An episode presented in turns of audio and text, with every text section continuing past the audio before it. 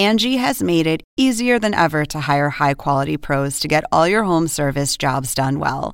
Just bring them your project online or with the Angi app, answer a few questions, and Angi will connect you with local pros who match your specific needs. Or book a service instantly at an upfront price. So join the millions of homeowners who use Angi to care for their homes and get your next home service job done well. Download the free Angi mobile app today or visit Angi.com. That's A N G I.com. Hi, I'm Holly Frey, and this is Drawn, the story of animation. Okay, one of my favorite sounds in animation is that use of stringed instruments being plucked in time to Bugs Bunny's footsteps.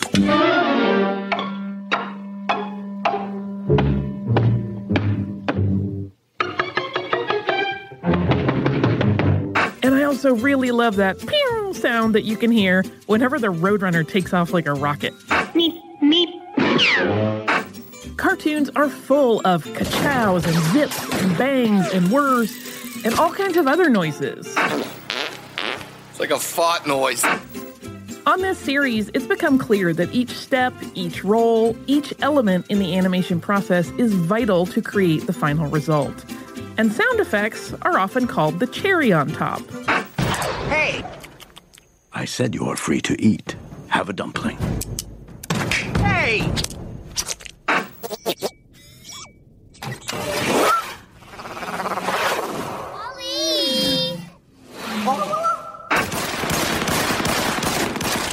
All right, fellas. I think we got enough sound effects. I heard a quote somewhere that said, Music makes you feel, sound makes it real. That's David W. Collins. He's a composer and a voice actor, a sound mixer, and a host of the fantastic podcast, The Soundtrack Show. You know what's really, really interesting when it comes to animation and sound in general is that I think when people watch a movie, and let's compare movies to animation for a second. When people watch a movie and they hear the sound of someone opening their car door and stepping onto the street in New York City, and then they slam the car door, and then they're uh, oh, and by the way, it's raining in this scene. Let's say this imaginary movie scene that we're talking about. It's also raining. And oh, and by the way, the actor is also saying, "Thanks for the ride." Thank you very much. right? You hear their shoes walking into a building and they open that door and then they're in the lobby and then they step into the lobby.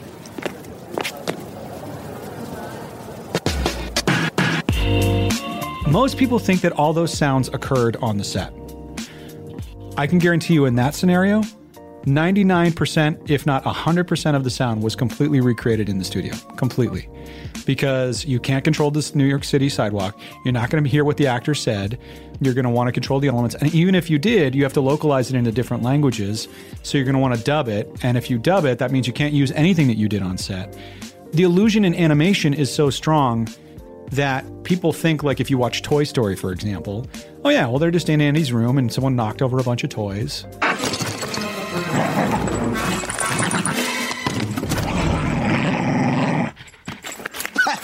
Okay, okay, okay, okay, okay, you found me! there's no set. It's all on a computer. Like those aren't real footsteps. Um, I was an intern at Skywalker Sound when Toy Story 2 was in development.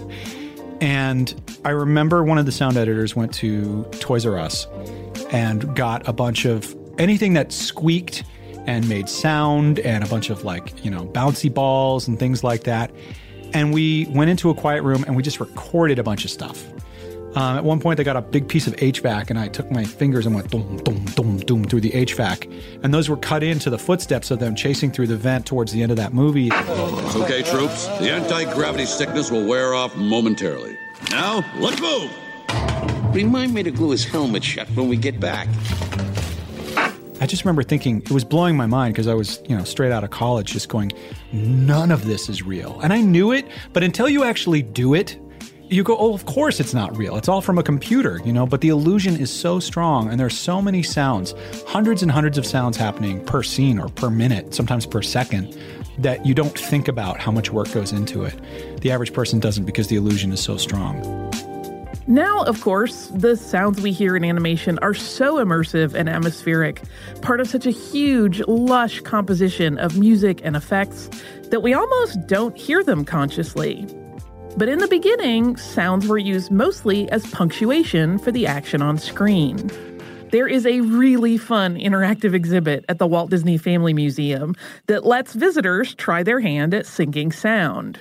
The clip playing on screen is an old Mickey Mouse cartoon, and you can't help but notice that all of the characters are doing sort of shallow squats on a metronomic beat. Oh, I get it. I get it. I get it now. Then you, as the visitor, get in on the act by trying to play little stylized instruments in time with the beat and according to the little guide that scrolls across the screen. And you quickly realize how ingenious early animators were to create the visible motion on a sort of beat. You're actually on the xylophone. Oh, I see. You're doing Mickey on the pots and pans. You see? Oh, I okay. Producer Noel and I tried our hand as amateur Foley artists while we were visiting the museum, and we weren't particularly great at it, but we had a really good time. Ollie, we're so bad at this. Yeah. So bad, but still so fun. It was amazingly fun. We did our best though. We did our best as animators. I think, though, that's a really kind of good exercise because you realize how focused someone has to be to actually sync. Yeah, or like Foley and stuff where you really have to make it convincing. Like with animation, like this rudimentary kind of, it's a little easier, but when it's like a lot of detail and it has to really, really match. Yeah. By today's standards, that little exercise is super basic. Over time, of course, things became more complex than the on beat sounds of those early Mickey cartoons. Animation historian Jerry Beck explains why. I think part of that as well is that for decades, animation in general in this country has been thought of as a children's medium. It wasn't that way in the silent era or in the 1930s or 40s, but it was in the later 50s when Hanna-Barbera went to television and started making cartoons that were aimed at children, that suddenly there were many, many more of that, and it became that way. My point is, even animated features didn't evolve much until the 1980s and 90s. Oh, God, this is awful. What do we do? What do we do? I'll go back to hell. That's what I'll do. I'll go back to Oomph. And even then, once they started making money, real money, Hollywood money, suddenly people who were making, who were doing certain things in film looked at animation as another place to apply their craft. And suddenly you've got top notch sound effects guys who are doing the sound effects for Star Wars or whatever, who are now doing it for the major features today. So you get a different feel, a different feeling about how to do this sort of thing.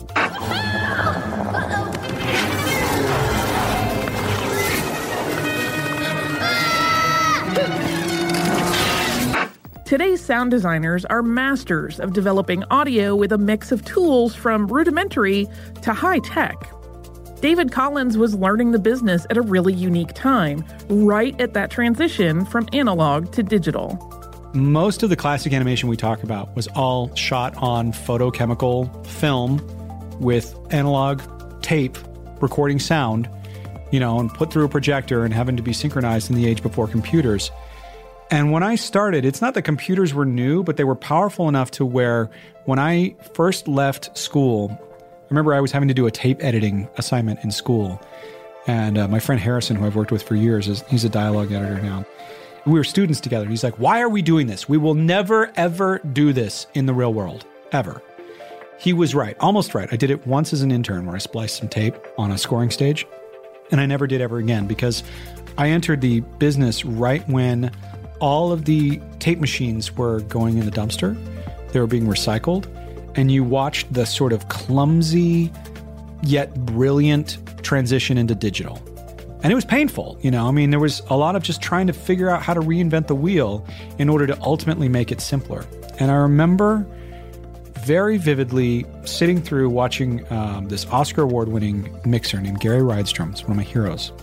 He's mixed a lot of movies Jurassic Park, Saving Private Ryan, He's a director as well now for Pixar. And the summer I was interning, he was mixing a horror movie, and I got to sit in and watch it. It was The Haunting, if you remember that. I was got to be a production assistant. And I watched it, and every time he made a mix move on the console, he'd hit stop and he'd go back to his cue point so he could run it through again, and the projector would go and we'd roll back, and everyone would do this thing where they would just pick up their coffee and just Ready to go? Okay, go. Okay. That was July. Maybe that was June. By July, I was watching Gary Summers pre-mix sound effects on Toy Story 2 and picking up the phone and talking to the tech. Hey, this new Do Re Mi box is amazing. Like, you know, it's just digital. Like I just I don't have to wait for the film to rewind. And I watched him hit play, do a mix move, you know, where like everyone's opening up a cardboard box to look inside. And I think there's some Rock'em Sock'em robots in there or something in that in that scene. Hey, Woody, are you in here? Nah, this one's empty too. And he was like panning the sound of the cardboard box going like out in the surround speakers in this gorgeous mix stage up at Skywalker Sound. And he just kept doing it over and over again. And he didn't have to wait. Pardon me, gentlemen, but have either of you seen a cowboy doll with a bad arm? Why, no, I haven't. Hey, he was talking to me. No, he was talking to me. Why, you Having that kind of hands on education, watching masters of their craft using traditional tools, and then embracing new technology had to have been just amazing. But sometimes a career in sound design and Foley might take you by surprise. Well, it's really interesting because I, I didn't think about getting into sound design when I got into the studio. I was there completely to get into the studio to learn how to use it, get a job there, and then do my own music at night if they let me stay there and record my own stuff because that's really what I wanted to get into. I was writing music and playing with a band.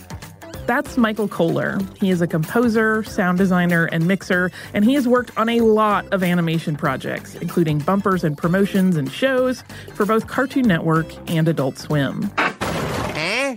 Eh? Eh? You gonna tell me how good I look? I lost 15 Pounds? Wow! ounces. My clothes are hanging off me. Yeah.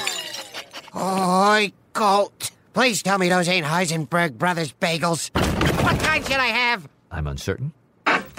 Once I got in the studio that I went to was a big music studio, but they also were getting into post production, and so it's commercial work and everything. Still not animation yet, but I started to realize the more I started doing it, how sound effects and foley and everything was basically for me like another instrument because it was making a sound. A, a tuba makes a sound, and also this hammer makes a sound.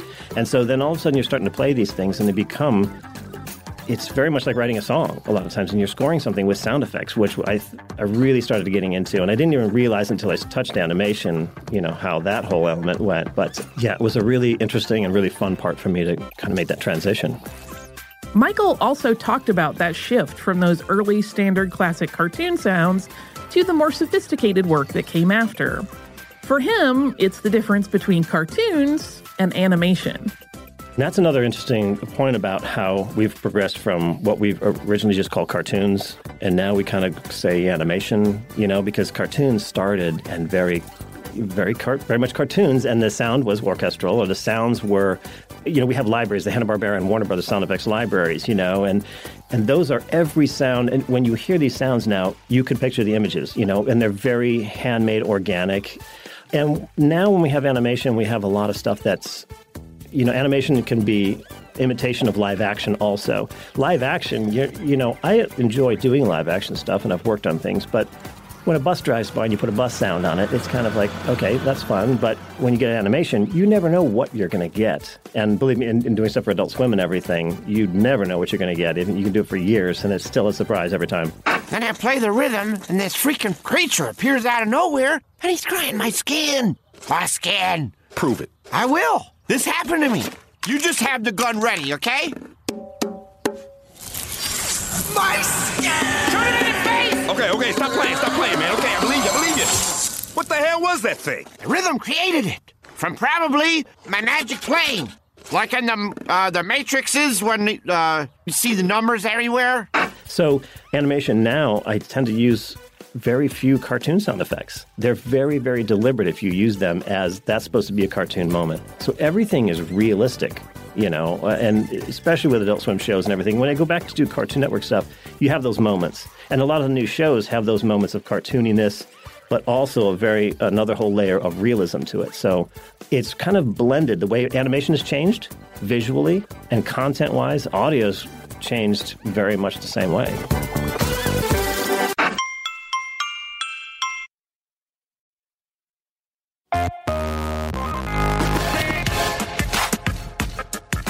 That the field to explore and be creative with sound is wide open, the challenge actually shifts a little bit. The key is to create the right sounds for the visual story that's unfolding. Michael Kohler explained how he approaches this challenge. There's differences in timing with different types of shows. You get something like South Park that cuts so fast and everything is bang, bang, bang, bang, you know. And so the radio play for me most of the time ends up with that. Then it goes off to animation and they start putting things to it. I usually try not to put sound effects in at that point because you don't know what visuals are going to be and you don't want to have something where they're mixed and they can't take it off.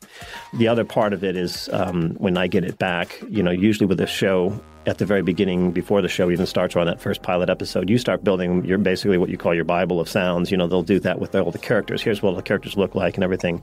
I start to build that packet of sounds that are a character's movements and all that kind of stuff and their ambiences for where they are, you know, and those get plugged into the show automatically, and then you start doing all the other sound design. So it's a, kind of a process. I thought it was really interesting that Michael brought up South Park as an example because David Collins did too. If anything goes wrong, make a sound like a dying giraffe. What's a dying giraffe sound like? Yeah, yeah. Okay. I think because it has such a unique style, it's an easy touchstone to use in conversations to illustrate the range of animation that's currently in production. It is clearly at one end of the extreme. Oh, yeah, yeah. Hey, did you hear that? Sounds like a giraffe is dying over there. But when David talked about it, he was talking about how the mood of the sounds has to build the world of the show to create that magic that draws in the viewer. There's an immersion that happens with sound effects that are incredibly important. And certainly when you're trying to create universes like I think about Star Wars, for example, I think about Star Wars a lot. I've worked on a lot of Star Wars. The sound design there is so important in order to make the illusion of a galaxy far, far away credible. You need to have that to be immersed in it and these sounds need to be unfamiliar, like non terrestrial type of sounds, even though, of course, the source material is very unlikely. You know, the sound of a, of a TIE fighter in, in Star Wars Rebels on Disney XD is the sound of a baby elephant, you know, doing its hurrah thing. You know, and then uh, a car driving through a wet street, shh, and then they take a tremolo and they chop it up and it goes. Too bad the kid wasn't here to see that. Whoa! Right? They're maybe terrestrial sounds, but they're used in a very fantastic way. And when you put unexpected sound sources up against uh, wild visuals, you know, your your mind just goes with it. You accept the illusion, and sound is very important. It's funny because not all shows need it, right? Like um, in in very theatrical shows, I think of Foley, for example.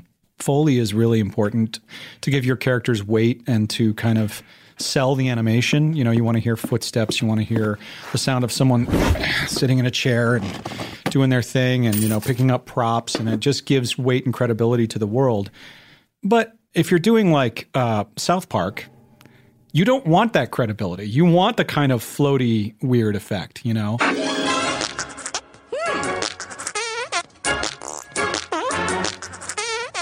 Or, you know, if you're doing Simpsons or Family Guy and you hear Stewie go distant door slam, that's the gag. A jackal! Jackal! It's a jackal! It looks like a jackal! It's a jackal! Jackal! Time! It wasn't right the first time you said it. Why the hell would it be right the next ten times? God! So sound can be used as as pacing and it can be used as as a joke. It just depends on the style of, of the animation, but sometimes sound is what puts you into that universe. It's what makes you believe that, you know, Batman is scary. The music is doing that too, but you know, ambient sound, big jump scares, dynamic sounds, things like that. Those are all really important. Um, but what's interesting about sound is that it does play a very, very important role in the story. And there is emotion to it. I like thinking that there is emotion to sound design, even if that emotion is just putting you in the scene, you know, and it helps sell the illusion.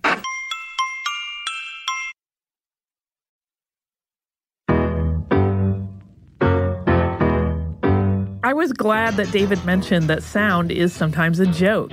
In my conversation with Michael Kohler, he mentioned a number of times that he's used sound to punch up the comedy in a show. And nowadays, there's things that we've created for certain shows that I'll always get a giggle out of um, just because of how it happened. uh, Birdman, there's a character called Reducto who is this manic, like basically like a manic paranoid coke addict, it seems. And he just moves around and he's a small gun. He's supposed to be threatening us, a shrink gun, and he just keeps saying he's going to shrink everybody. You think we have a chance? That depends who the other attorney. Doctor. Back off! I've got a shrink gun.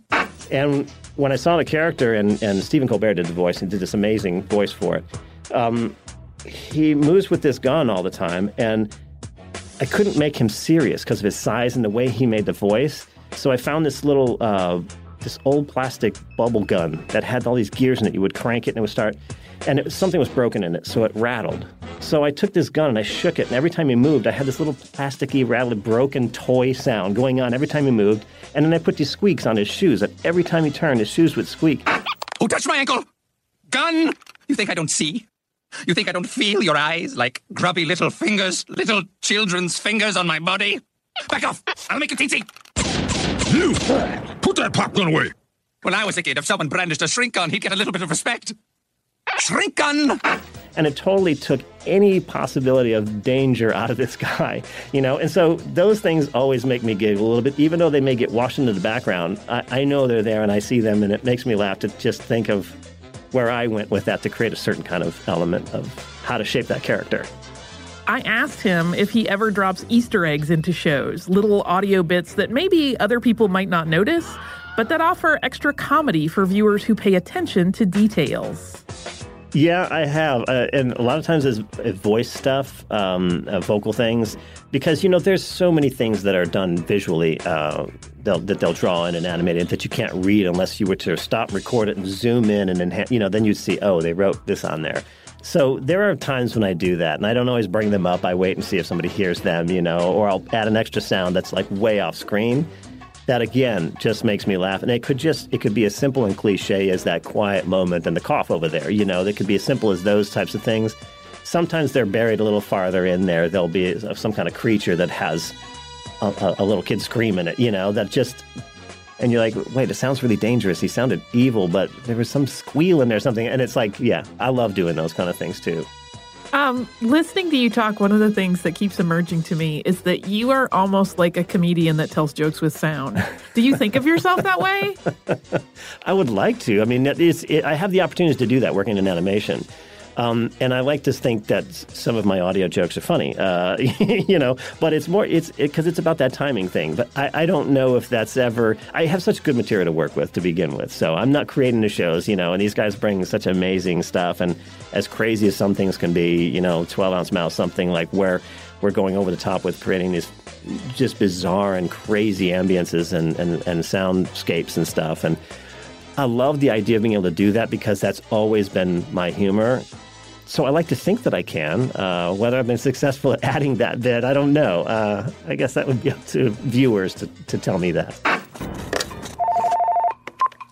Hi, is this uh, Russia?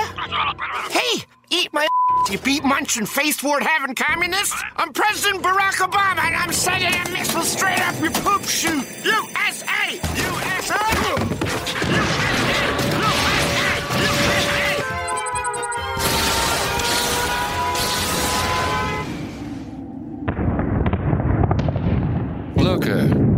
Earth is remaking the Granite family.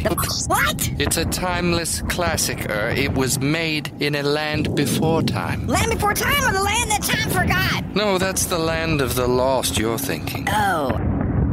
With Chaka. Since Michael's studio is in Atlanta, the same city where we make this podcast, he invited our team over for a visit, and of course, we jumped at the chance. And one of the best parts for me was this small table covered in an assortment of tea sets and toys and bells and little oddities, all tools of the trade for Michael to create unique original sounds. One of the things that he showed us was how he makes the sound of footsteps on gravel. In this clip, he's explaining a problem the egg carton that he was using to keep the gravel in. It's surprising because I poured gravel into it and you would think just move the gravel around, that's all you would hear is gravel, but it, it's not. You heard so much of the carton that I ended up just doing this. Um, I grabbed a rag, which was makes no noise at all, and just made the sound in there because as soon as it's in there, you hear that sound that you know you know every time you pull eggs out of the fridge there's a particular sound to it so this was the only way i can get gravel to not have any outside sound it was just specifically so when the shoes are on it it just sounds like shoes and you could place that outside and here's the sound on its own It is just a guy sticking a cell phone case in some rocks that he's holding in a rag in his hand. But it is also completely believable as footsteps on a gravel path. He uses that same cell phone case to make footsteps on a tray of moss to simulate walking in grass, and in a box full of bark to make it feel like someone is strolling through the forest. Michael also showed us how he creates a bunch of other sounds. From running toy cars up his arm to create a machine rumble.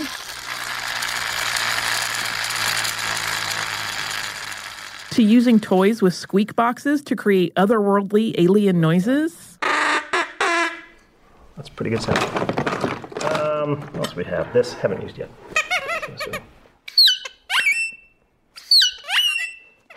to carefully rattling tea sets to create the sounds you would hear if a waiter were approaching your table with a full tray. I asked Michael how much he relies on a digital catalog for sound versus how much he creates these new sounds in his studio. There can be 50 50 in a lot of cases, which, uh, you know, and I own just immense amounts of sound effects. I shouldn't even own that many, you know, some, and some of them I haven't touched in years, but there's one thing in it that I may pull out. So I have huge catalogs of sound effects, and I keep buying them because they keep making more, and, and they're more accessible, and people are recording more things now. But when you're doing animation, Live action is easier because if it's a door, it's a door. You know, you may have it's maybe a metal door, a metal door with glass in it, or a wood door, or, you know, those sort of things. So you have those varieties and stuff. But with animation, again, even when they're trying to make something that's supposed to be, you know, I think about Birdman, and there's like there are people in there, but there's also, you know, a hippo guy. Like, and his pants make sounds when he moves around. Hello? Oh, sorry. I thought this was a gentleman's. Wait, are you all right? Eh? eh no, no, it's nothing. I gotta be going. You're bleeding. That's Jelly Donut. Wait, you're the creature, aren't you? I actually like doing a Foley because it tends to be quicker too. You know, I can't Foley a car chase, so I have to build that, and that can be really difficult from all the different angles that they. I worked on Archer for a little bit, and there was like car chases and gunfights, and all of it has to be built, and it's very time consuming to get it right. But any chance I get, I have a whole basement at the studio that's full of bins, and one's labeled paper, and one's plastic, and one's glass, and one's clothing, and, and I just go there all the time, pull things out, and start watching it to picture and doing the most because I think it's faster and it's more effective. And my brain kind of works to the Foley side rather than sifting through sounds. And it's funny because uh, we have an animation studio connected to us, to my recording studio, and I'm always wandering around, pulling drawers out, looking for stuff, you know, things that I need to make a sound with, you know, and going home and collecting things, bringing a box of stuff in. Um, so I really enjoy doing it, and as well as I think it's much more effective in a lot of cases to really make the point what you're trying to make. And it turns out that part of the reason that Michael is so inclined to create new sounds is actually his background as a musician, because almost anything he can set his eyes on makes some kind of noise.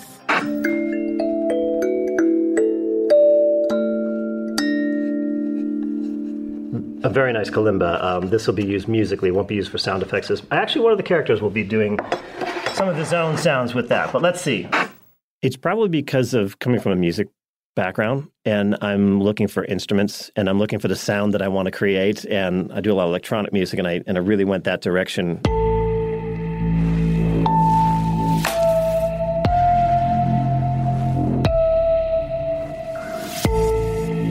I got in the synthesizer so like I can make anything with this and now I can lay in all those other parts that I hear in my head that I can't get him to do or her to do.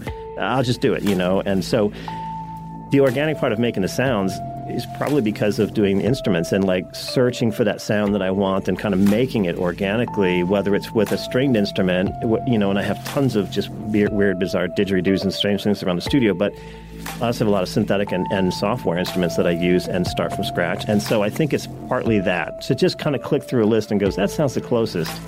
I would rather kind of just go and make it and go, ah, that's exactly what I wanted to hear, you know. Uh, and hopefully they like it too, you know, when you're playing it for the client.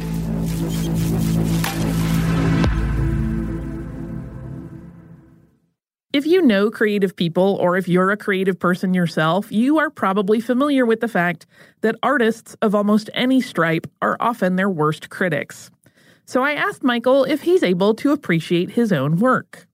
Well, you know what? Um, I get to places where I'm like, okay, that's what I wanted to do uh, I always feel like I don't have enough time because I always want to do more. I always want to tweak more. I want to want to adjust levels, and I want to sort of add more layers to it. And so I have to do these sweeps. I have a process where I'm like, I, you have to have this. You have to have these ambiances. You have to have these movements in here. You have to have the character sounds. So I try to leave myself as much time at the very end to do all the extra things. I like when something's exploded that after the explosion's kind of faded down, you hear something roll away over there, or you hear that really distant car alarm. You know, like I, that, those little uh, sweet things are for me to laugh about. Teensy weensy. Ah!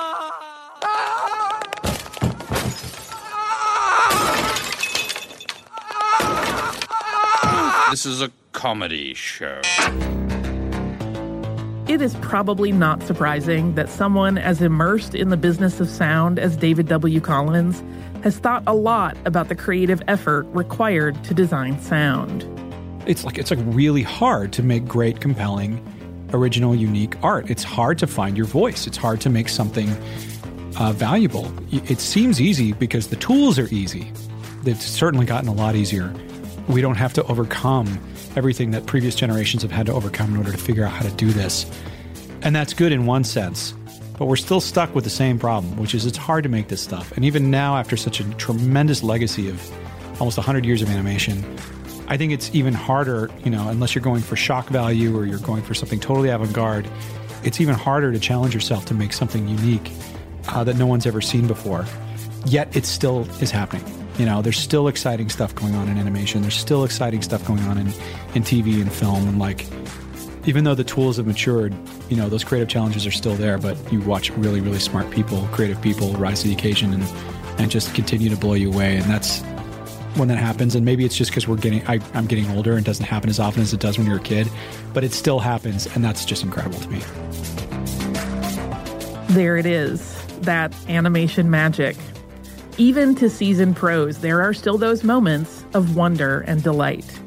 And hopefully, next time you watch a cartoon or an animated feature, you will have a whole new layer of appreciation for all the sounds that you notice, and even the ones that are designed so you won't really notice them.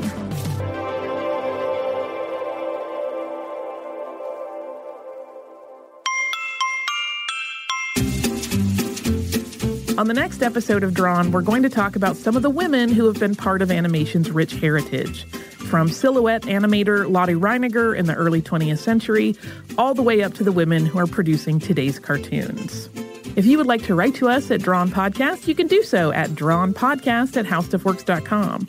You can also find us all across social media as Drawn Podcast, and you can visit the show on the web at drawnpodcast.com. Special thanks to all of our guests that appeared on today's show.